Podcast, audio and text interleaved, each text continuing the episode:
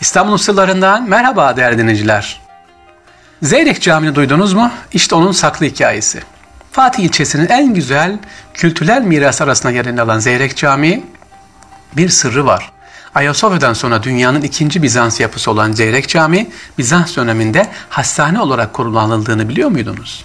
Ve bu hastanede çalışan başhekimin Türk doktor olduğunu, işte burası Zeyrek Camii, Molla Zeyrek Camii. Nerede? Un kapanında Mehmet Emin Tokadi Hazretleri'nin hemen bulunduğu yerde. Yapıldığı dönemde manastırın 50 yataklı, 5 bölümlü, iyi düzenlenmiş bir hastanesi, kütüphanesi, yaşlılar yurdu, tıp mektebi, eczane ve yazma gibi bölümleri var.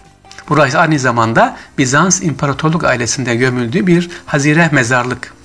Peki fetihten sonra ne oluyor? Fatih Camii yapılana kadar burada o dönemde bakın hiçbir şeye hemen ara verilmiyor. 700 öğrenci burada eğitim görüyor. Medrese olarak devam ediyor. Fatih Camii medresesi yapılana kadar.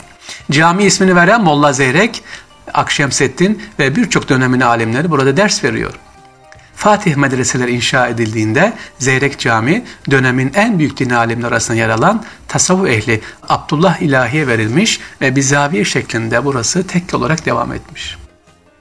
Zeyrek Camii'nin batı duvarında Osmanlı döneminde açılan bir pencerenin üzerinde bulunan 7 satırlık mermer kitabede Akşemseddin'in burada geçirdiği zamandan bahsedilmektedir. Yine 2. Mehmet Patrik de burada görüşmüş.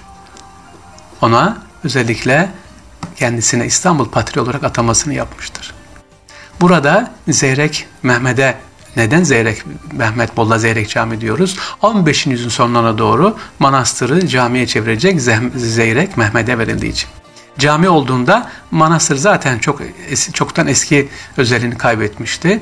Ama bugün Molla Zeyrek Cami UNESCO tarafından Dünya Mirası listesine dahil ediliyor sevgili dinleyiciler. İşte Zeyrek Cami. Yani şu anda beni dinleyen değerli kardeşlerimiz. İstanbul'a geliyorsunuz, cami geziyorsunuz. Lütfen merak edin. Bunun bir hikayesi var.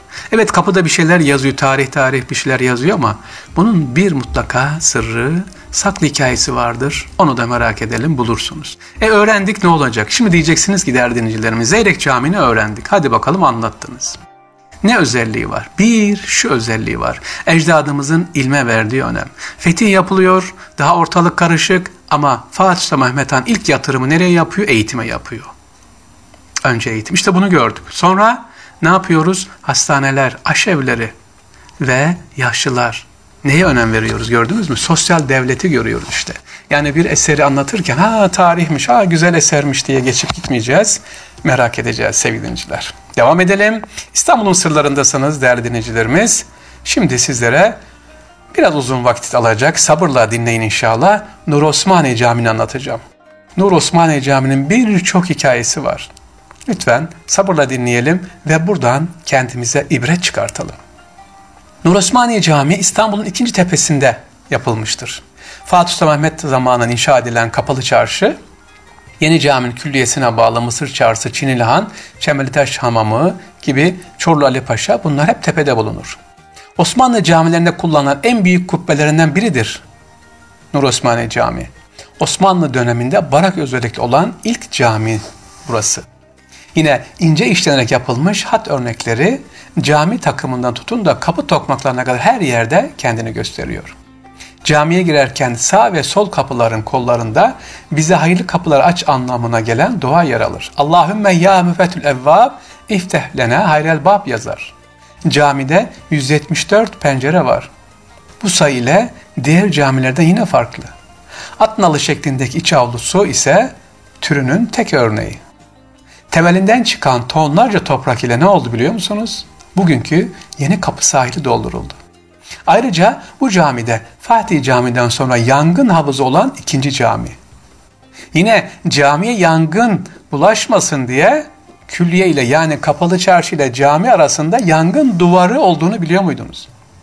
Ya cami ile kapalı çarşı arasında bir duvar var. Yangın kapalı çarşıya sıçramasın ya da dışarıdan gelen yangın camiye sıçramasın diye yangın duvarı yapılmış. Ve gelelim başka hikayesine. Neyi anlatıyoruz? Nur Osmaniye Camii'ni. Nur Osmaniye Camii ilk başlatan 1. Mahmut. Ve buraya kendisi için bir türbe yaptırmıştı ama ömrü vefa etmedi. Yerine geçen 2. Osman cami tamamladı. 1. Mahmud'un naaşında bu türbeye değil Eminönü'ndeki Hatice Turhan Sultan Türbesi'ne gömülmesine izin verdi. 3. Osman cami tamamladı ama türbenin için o da defnedilmedi. 3. Osman'a nasip olmadı. Zira bu sefer onun yerine geçen Sultan 3. Mustafa 3. Osman'ın buraya defnedilmesine izin vermedi. O da yine Hatice Turhan Sultan türbesine defnettirdi. Yani Halef Selev iki sultan yan yana yatıyor. Şimdi anladınız mı ibreti burada ne çıkaracağız? İki padişah türbesi var içi boş. Caminin arka tarafında bulunan türbenin en büyük özelliği dış mimarisinde kubbe kaidesinde dolaşan büyük barak kornişin ve çatı üzerine yükselen kemerlerdir. Başka cami içerisine gelelim efendim. Caminin içerisinde ise özellikle tamamen 29 ayetten oluşan Fetih Suresinin tamamı sığdırılmıştır. Pencerelerin üzerinde yalan oval şeklindeki besmele ile birlikte Allah'ın 99 isminin tamamı sadece bu camide yer alır. Kubbede ise Tövbe suresinin 112. ayeti vardır. Peki caminin içerisinde madalyonlar var efendim. Kırmızı kırmızı. Orada da Resulullah Aleyhisselatü Vesselam'ın isimleri yazar. Ya bu cami diğer camilerden çok farklıdır. Son bir özelliği daha. Mihraba baktığınız zaman mihrabın üst kısmı Mescidi Aksa'yı andıran motifler bulunmaktadır. Sevgili dinciler. Neyi anlatıyoruz? İstanbul'da bulunan Nur Osmaniye Camii'ni anlatıyoruz. Peki burada ne çıkartacağız? Bir iki kişi iki padişah cami yaptırıyor ama ikisi de ne yapıyor? Defnedilemiyor oraya. Neden acaba? Tefekkür edelim. Sonra cami yapılırken neye dikkat etmişiz? Yavaş yavaş camide artık barok tarz edim yani batıllaşmaya başlamışız. Bu da şunu gösteriyor. Ah biz sanata, sanatçıya, mimara yatırım yapmamışız sevgili dinleyiciler.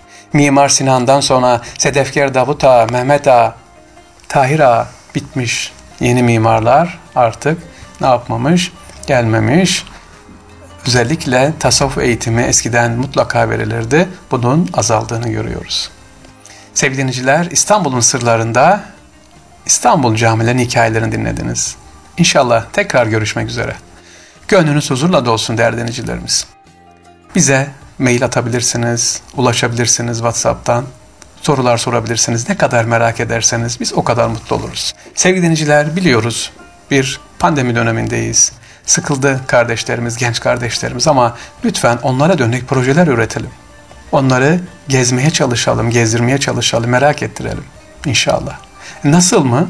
İşte bu tür programlarla kendi kendi sorun, neler yapalım? Hocam benim çocuğum var, neler yapalım? Ne yapayım? Ya da genç kardeşlerimiz var, merak ediyorlar. Nasıl İstanbul'u gezelim? Hangi programla gezelim? Sorun, söyleyelim. Nasıl mı? sarrafoglu.fahri.gmail.com Allah'a emanet olun, kolay gelsin.